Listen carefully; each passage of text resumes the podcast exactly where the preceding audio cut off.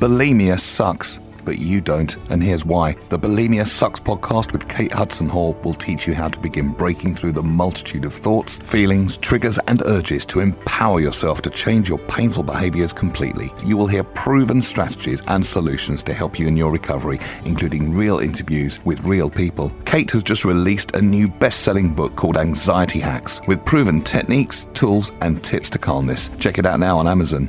And now, another episode of Bulimia Sucks the podcast.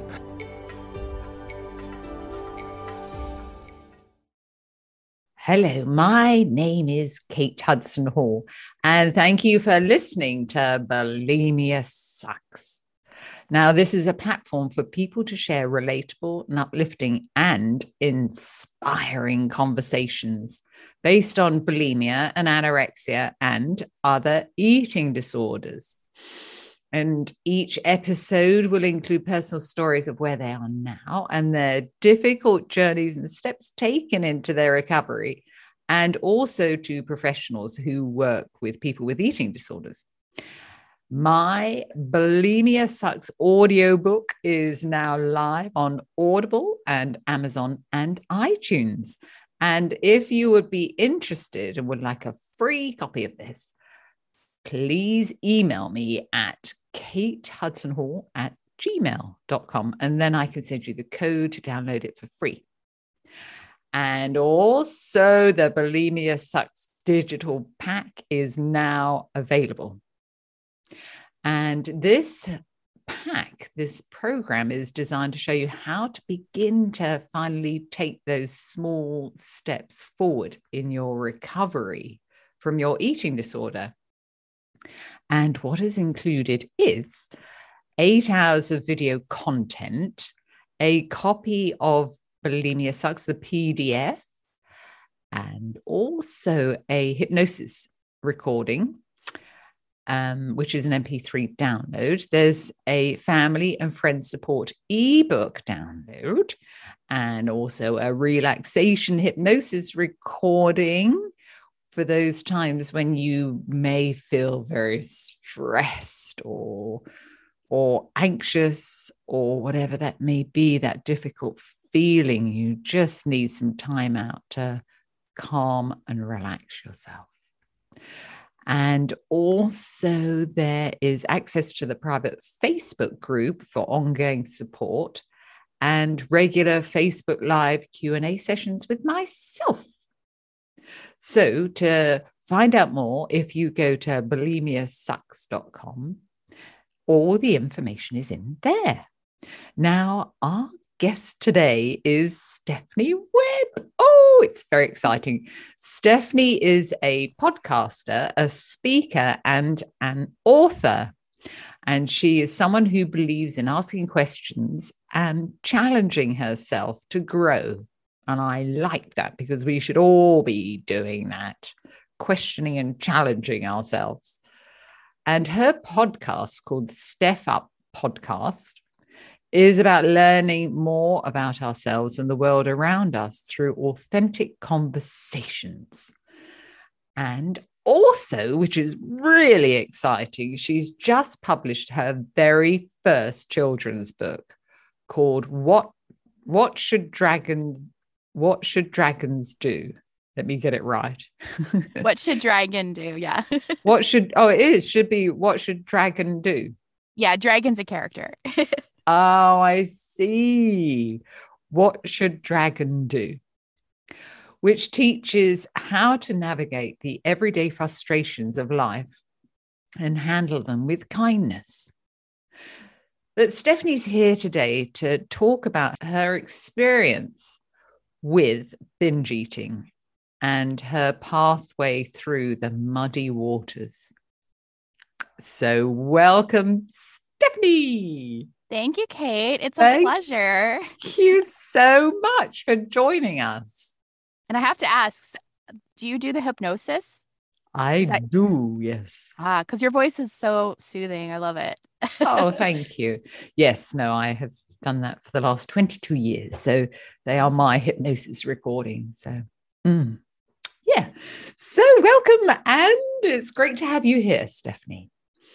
So, well, let's begin with your pattern with regards to food and your eating when you were younger and then moving forward. Yeah. So it's really exciting to talk about this because, like I was telling you, I think the more that we're able to talk about it, it's a very healing process. Yeah. Um, so as far back as I can remember, I was stress eating, emotional eating, binge eating. And I think it's I think it goes as far back. My earliest memory, I think I was four or something. Um, because I was working with a life coach and he asked me to, what was the earliest memory you have of when you were actually like maybe taking food and like enjoying it, but like you were not supposed to. yeah. and yeah. so, uh, and what did you feel during that time? Yeah. So, um, I think also as well, growing up in the 80s and 90s, you were not, we didn't understand what full meant. You were just told you have to eat what's on your plate. So not only did I find sugary foods and that enjoyment whenever I was stressed and emotional, I would go to that, but I also didn't know when to stop because mm-hmm. you were just forced to always finish what's on your plate. And that um, is so common for all most of my my clients that yeah, they right? were told when they were young, you've got to eat everything on your plate. And, and so that's so the way that you Oh, yeah. sorry. So that that that's kind of that's the the pattern that you get into. So you're not tuning into that feeling of being moderately full, I call it. You just carry on eating till you've finished everything on your plate. And that's really hard for some people to be it able is. to change that pattern. And I I have a niece and a nephew, and they just, you know, when they're done eating, we would say, Oh, you got to finish what's on your plate. And then we started to realize, as the world is realizing, that's not healthy. So I was like, Oh, mind blown. These kids can say, No, I'm done. yeah, yeah, we yeah. shouldn't force them. so I think that's awesome. Um, but yeah, I was a chubby kid too. And so being, I think it started maybe kindergarten, grade one, I started getting teased uh. for being chubby. And then I was fat. And I look back and I'm like, I was actually not, you know, maybe a little bit, but it wasn't. I wasn't obese. Uh, but I took that on thinking I was fat and everyone, I was very insecure and highly sensitive person. So I took that all on upon myself, which made me then eat, especially when I got home. I'd have a bad day at school because kids were mean and I would go to food. Yeah. Uh, and this developed like I, I've had this since as far back as I can remember. So I always, and then my mom always put us on different diets because she was on Weight Watchers and she was trying to lose weight. So it's like, well, let's try the cabbage soup diet. Do you remember that one? Yes. no, I never went week. on it, but I remember people talking about it. Yeah. And then you're starving and you're like, I want to eat real food. oh. So, um, yeah, I mean, it's, it's been quite the journey. And I used to think that it was just self control and what's, why do I do that? I didn't even question why I did it. I just did it. But I was thinking, well, other people are skinny. I just need to be skinny. Um, and that was the hardest thing because then you try and then you think, well, it's so hard because I'm stressed out and I tend to eat. Yeah. And it's, you're kind of stuck in this cycle where then it's self loathing. Yeah. Which then you, you go to food to, to comfort yourself. Yeah. And so many other different negative emotions that can be wrapped up in that the yeah. you know reasons why you reach out for food when you know oh, you're not yeah. hungry for it you know I, I i do believe that that the heavier somebody is the more triggers and negative patterns there are connected with the food that need to be addressed right because you start to look at yourself in the mirror and you're like oh mm. Um i've gained weight oh i feel awful and then you and then people tell you, you know, people say, well, you're overweight. I'm like, thanks a lot. I didn't realize. I, I've had so many of those. Actually, can I tell you a funny story? Oh, yes, we love funny stories. Please, please.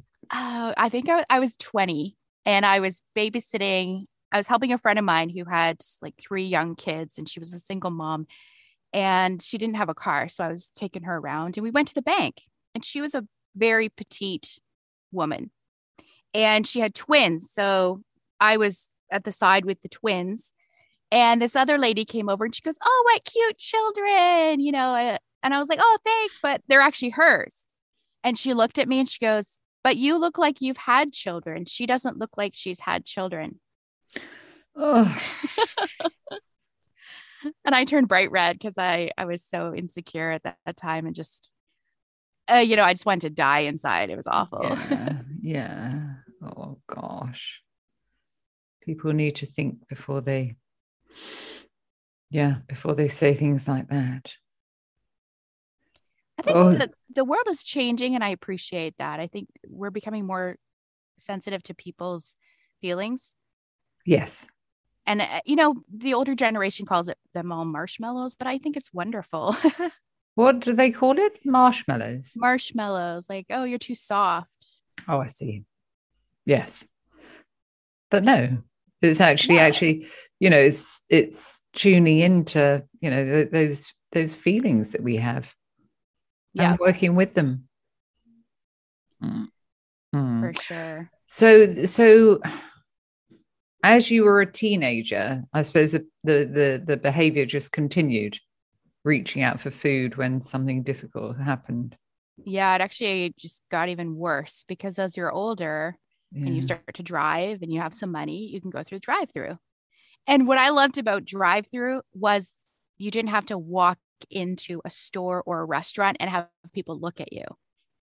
Of course, yeah. It's You kind of a just drive through. clause. Yeah, drive through, get your food, eat in your car, and Mm. nobody's judging you or looking at you. Um, so I remember thinking I love drive through, but at the same time, I hated it because it was so easy to go and just grab food. And I remember one time I was actually in college in my mid 20s, and my parents and I were going to go out for dinner. But on the way home after school, I went to Burger King and I got, I ate a whole meal the burger, fries, pop. I was so full. And then we went out for dinner and I ate a whole meal. And I was so full. I felt so sick and I hated myself because I was like, why did you do that? It was like this compulsion. I had a bad day at school and I needed something to make me feel better. Yeah. That was like the worst. You know, the worst when you ate so much, you feel so sick Yeah. and you can't move. And then you just, that's when also the negative thoughts, you're like, you're so stupid. I hate you. Why did you do Mm. this? Yeah. And then you beat yourself up. yes. Which Mm, makes it worse. self-loathing and the shame and the oh. Mm. But then also, uh, one thing I always had was digestion issues, and I never knew what it was. Like, I didn't clue in the fact that I was eating so much, and a lot of it was not healthy food. I didn't put the two together, and my doctor was no help because you know they, he was just like, "Well, I, you have IBS, but I don't have any medication for you." I was Mm. like, okay. Um, now at the same time, I also had anxiety. So my anxiety was also a trigger with my digestion. You know, it would, yeah. but I've noticed that, yeah, my anxiety has gotten a lot better over the years as I've been able to manage it. Uh, but also the food. So I notice when I eat too much and I eat the wrong kinds of, like if I'm eating all bread in one day, Yeah. I'm like, oh, yeah, that's why I don't feel well. That's why I'm having issues. but that was something that ne- I never understood as a kid, as a teenager. Well, we so is really so do you think is it the carbs then?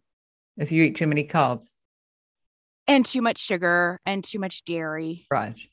Like if I go to Starbucks and get, I can get maybe a tall, but a grande or venti, I'm just like, oh, my stomach is not like I feel sick. Right. So it's become very sensitive. It has, yeah. I actually thought I had a gluten allergy years ago when I stopped eating gluten and I lost a lot of weight. Uh but I was still I had such bad anxiety. So of course, and I moved to Toronto, so I I was and I had depression. So I I ate. Yeah. Um yeah. but and I thought being skinny, I was like, wow, I finally made it, you know. I'm be- buying clothes is fun. I look good. But I was not healthy either way. Like I still hated myself.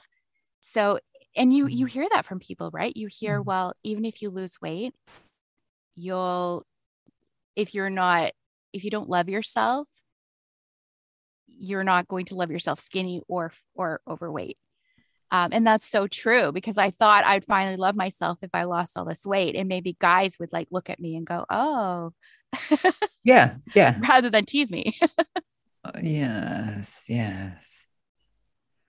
And so, so that at that time you lost a lot of weight.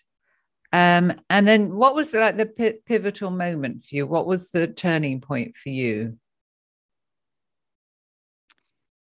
to to, To lose be- weight Yeah, to start to love yourself. oh honestly that's only been in the last two years Has it? So yeah but that's good. You know, It is. It's been an amazing two years. I so I lived in Toronto for 10 years and I moved back to my hometown. Is I live in London, Ontario. So we steal all the names from you guys. We have Stratford, Thames River, you know, everything. Hyde Park.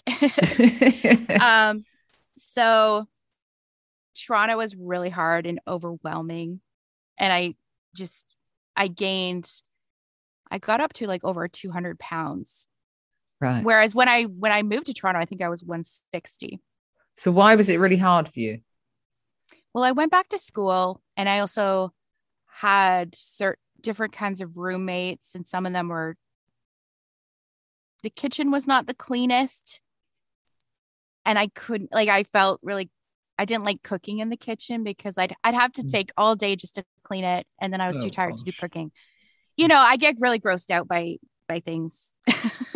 Yeah, but it's hard to live with people. Yes, it's not nice.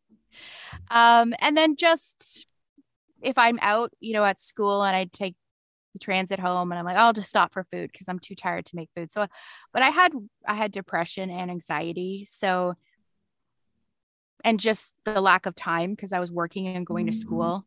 So I got a lot of takeout. Um, and then Starbucks, getting a lot of frappuccinos and stuff like that. Yeah, and if you're really unhappy anyway and depressed, then you know that was giving you the comfort and making you feel better in some way, and many other things probably. Yeah. So, um, oh, I was working and for some health issues, um, I left that job. And so I've been off work for two years, although I just started up a, with a job now. But um, it was a really, it was hard, but it was a really great time because I was able to heal in a way that I never had time before. I was doing a lot of reading on personal development, listening to podcasts, and just I had a life coach, and he was really helping me, especially with the eating. Mm. We went through a lot of that kind of stuff. So, and the anxiety. I mean, I was on medication for about five years for anxiety, and I was able to get off it last year. And I'm- wow. I'm, learning to manage it. Oh, So, no, yeah. oh, oh, oh. So tell us. So Stephanie, tell the listeners how you, what really helped you to manage the anxiety. Well, it was a lot of realizing what I grew up with and how I had changed over the years. I grew up very fundamentalist conservative Christian, like evangelicals, you know that Mm, Yeah. term, and it's very people, yeah. it's very got a very negative connotation. So uh and we were basically told what to think all the time. And my dad is a very intense person. So it was like you have to be you have to believe this and you have to do this. And so I realized after a while, I'm like, why do I get so anxious being around dad?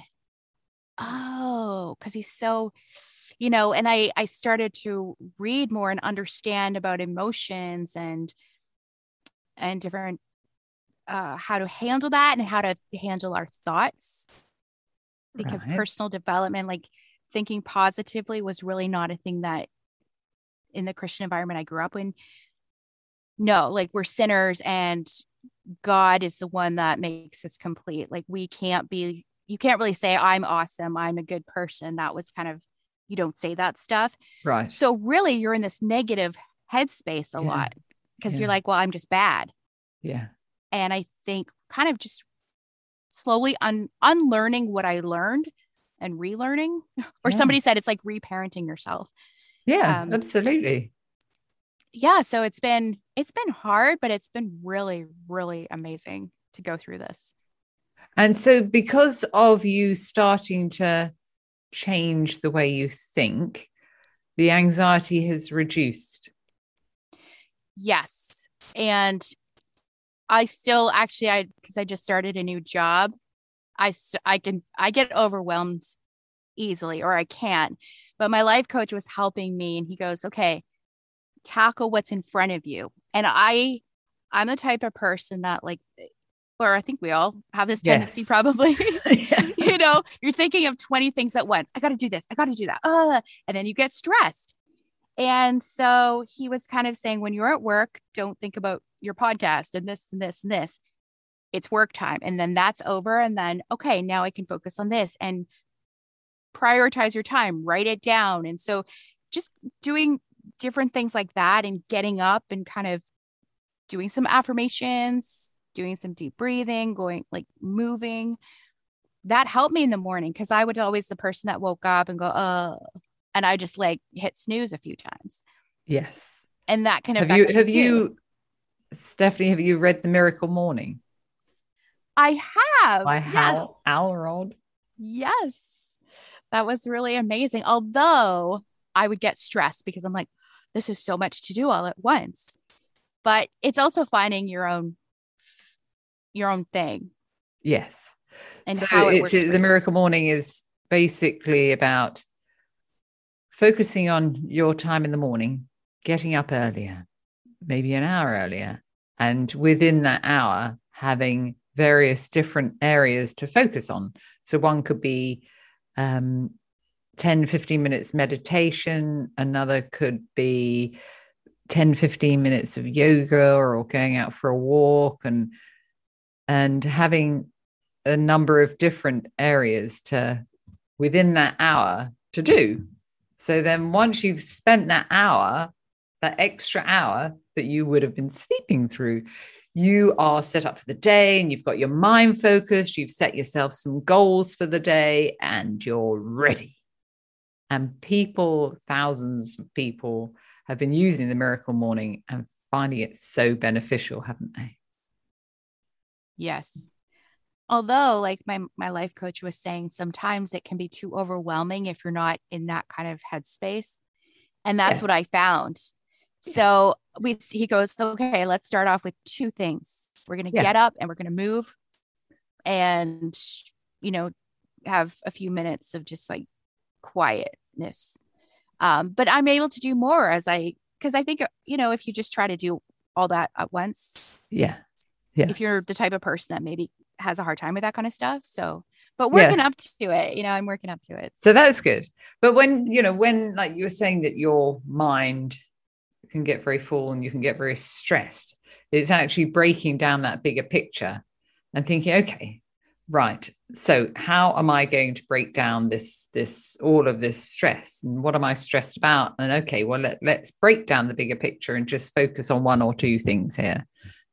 The next steps. And then moving on from there.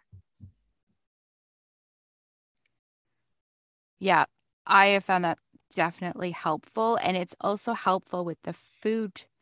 I, well, it's all together. Yeah. Like, because I stress and then I stress eat. Yes. And it's like this, I'm sure a lot of your listeners will understand it. It's like this compulsion. People would say, well, just don't go for that kind of food. And I wouldn't buy it at the grocery store. But when I was in mm. that that moment of needing it, I would go and take the bus Yeah. to get that thing I needed. Yes. It wouldn't matter if it wasn't in my cupboards. yeah. Yeah. No, absolutely. I totally get that. I'm sure many of the listeners can relate to that because if you really want that, you'll go and get it. But and if you know, it's particularly if you deprive yourself of of not eating certain foods, if you're on a diet and you're depriving yourself, and there's that last piece of chocolate cake in the fridge, you will go round and you will eat everything else that you shouldn't eat in the kitchen before you get to that chocolate cake, and then you'll end up eating that chocolate cake. Right. Anyway. Mm. So, you know, depriving yourself just doesn't work either, does it? Well, and I've been on those kind of diets. Mm. I think probably most people have. you know, like the really restrictive ones no sugar, no gluten. Uh, what else is there? Not even grains, you know, basically just vegetables and protein. I think my max of I maybe two weeks was the That's max. Good. And then I binge eat. And then I Yeah. And then all Yeah. hell lets loose and off you go. Exactly. Yeah. So, I think we can all relate to that. yeah. But it it's funny because uh yeah, you know, th- there was a lot of that going around. Like the um what was that diet where all my friends were on? You're not eating any glycemic keto. Oh, the keto diet. Yes. And I was like, I want to try it, but I was like, I know that I would. I if I have to say n- no bread ever, no potatoes ever, no. I was like, I don't think I can do that. Mm. And I get the concept of it. It makes sense in the sense of keeping your blood sugar. But if I do that, maybe if I can work on smaller steps instead of grabbing certain foods, I'm like, oh, I'm going to grab a crunchy cucumber instead of chips. Then that helps me because even the crunch is what you kind of long for, you know? yeah, yeah, yeah, yeah. Yeah. but then thinking okay but i'll have chips mm. maybe on another day i just won't i just won't grab for them every time and not not saying never Yeah. just Yeah. saying like yeah i'll have that later but i don't need it every day now Yeah. Yeah. So that's good. So it's breaking down that pattern, isn't it? And then and rethinking it. Yes Mm. Yes. Yeah. And so this is amazing. So this last two years, you've made all sorts of positive changes. What other changes have you made, Stephanie? ah oh that's a good question i'm trying to think So have you so when you eat now, with regards to I call it a feeling of being moderately full, because you spoke about that in the beginning. So when you eat now, are you attuned to the feeling of being full, moderately full? yes So you stop eating, you can stop eating. Yes, but I find there's two parts of me. There is the the compulsion is so much less now. Like when I'm super stressed, I have found other ways of handling that. So it's So what do you like do if what, what do you do if you're very stressed? um well I start to s- automatically I start to like freak out and cry. And then and then I'm like, okay, it's fine. Like I have to talk myself down because when I start getting overwhelmed, I'm like, I got to do this and I got to, oh, and especially with my new job, there's just so many things to learn. And I'm like, I'll never get this. And that was the attitude I always had with new jobs. I'll never get this. But I've been through it enough that I'm like, I will get it. Hmm. It's just, I'm in this stage now of learning. And so I've just really been able to kind of take those negative thoughts that come, stop them, and turn it around. Oh, and yeah, that's been such a process, but it's so amazing because then I can think, okay, it's fine. And I calm down so much better. And I don't need that medication and I don't need that food. Now, the only problem is, though, the habit part. So, because for so long that was what I would go to, even though that compulsion isn't there, mm-hmm. the habit part of me is mm. still mm. kind of thinking of it. So, yes. So do you find that too? Like people do people talk about the two different yeah, the habit absolutely, and absolutely. And it's it's something that has been there all your life so it's, it's something you've got to work at you've got to continue to work at it because those voices will always come in well won't always come in but the more that you can work with them and first of all be aware that they're there and then start to change them the more it will become a, a continual habit and a pattern and then it will become ingrained so that's amazing yeah oh another thing uh thinking of food differently whenever I would eat chocolate cake or something. I'm like, I'm bad. That was bad. That's bad food. And so, you know, this is what helpful with the podcast because you get to talk to different people and learn from them. And I had this one guest on, Julie Glynn. She wrote a, a book called If My Ass Were Smaller, Life Would Be Perfect. And she talks about that. She goes, Don't put labels on food if you want that chocolate cake, eat it, but say, okay, I had it, just fine. And I found that helpful so much because I would be like, oh, you're bad. And then I'm telling myself how bad I am because yeah. I ate it. Yeah. It's like, it's fine. I had it. Next, you know, next thing I'll I'll choose a healthier option. Yeah. Um, and it's having it's it's it's not depriving yourself of the food and we're ha- having it within reason because like we were saying with the chocolate cake in the fridge if you had just allowed yourself to have that and not deprived yourself of it then you wouldn't have eaten everything else around in the kitchen that you shouldn't have eaten yeah so true. Mm, mm, mm. so so going back to the feeling of being moderately full. So do you are you attuned to that? I I know when I am full, but I'm not necessarily I'm still at that point where I don't I'm learning how to stop it. Mm. Some days are better than others. Like the other day I was I was in the middle of something and I was like I just can't finish this.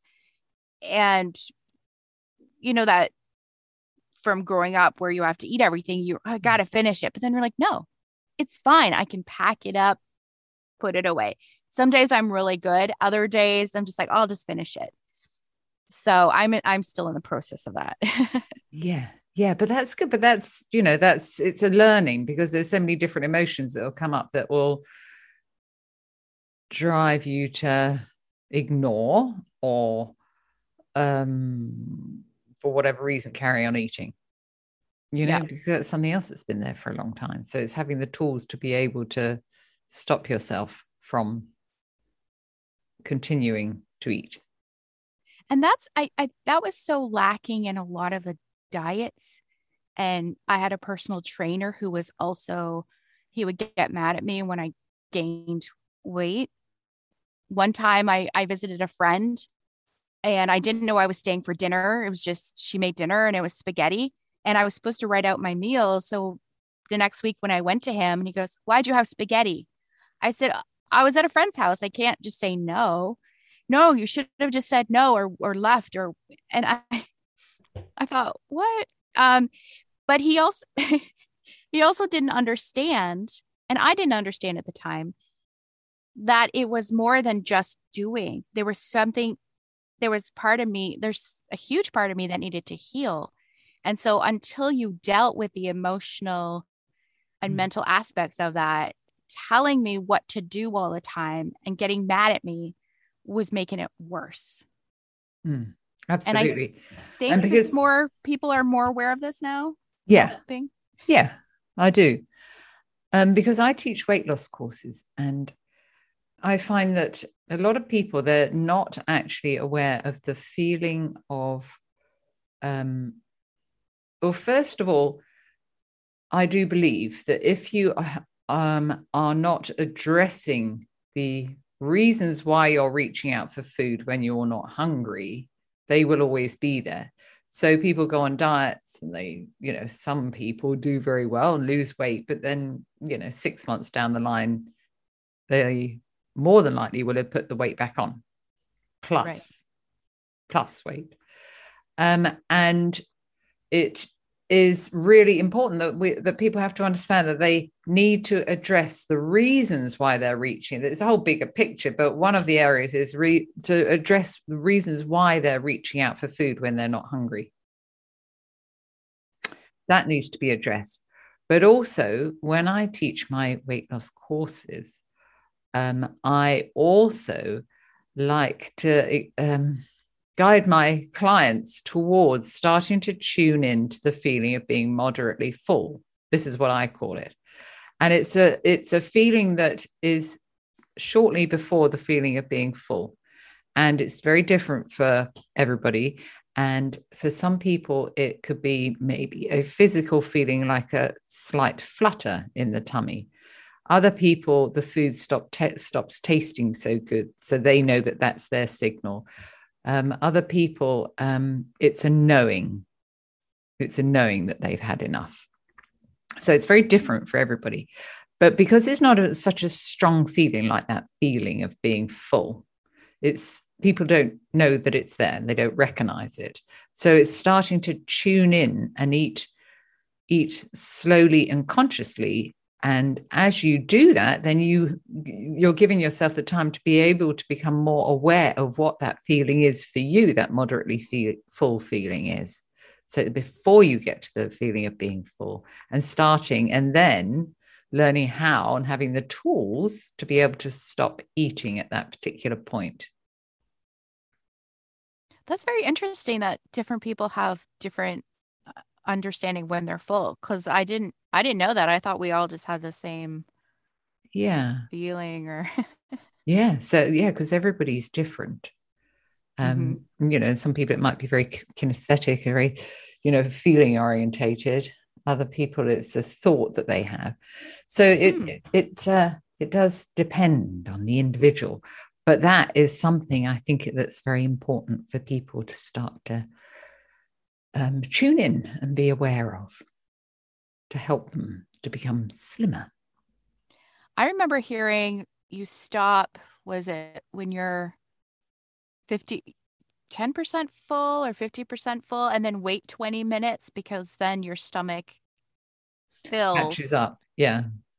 And then but that that was always the hard thing because oh also um i did work with a naturopath last year and she was talking about don't eat in front of a screen which i tend to do especially when i when i lived alone Yeah. you know you're just like oh yay watching tv and eating but you're not being mindful of it you're Absolutely. just stuffing it in your and mouth. the, the, actually there should you shouldn't be doing anything you shouldn't be watching tv on your phone on the computer whatever when you're eating you should be focusing on the foods that you're eating because so many people are just busy watching tv and not recognizing that they're actually eating that they'll finish that meal and they won't really have even tasted a mouthful.